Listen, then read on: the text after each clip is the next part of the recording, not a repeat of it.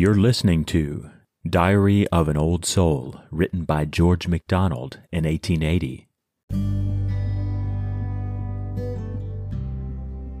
All times are thine whose will is our remeed.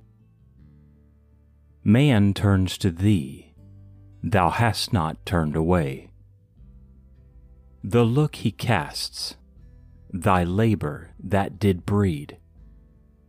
It is thy work, thy business all the day, that look, not foregone fitness, thou dost heed. For duty absolute, how be fitter than now, or learn by shunning? Lord, I come. Help thou.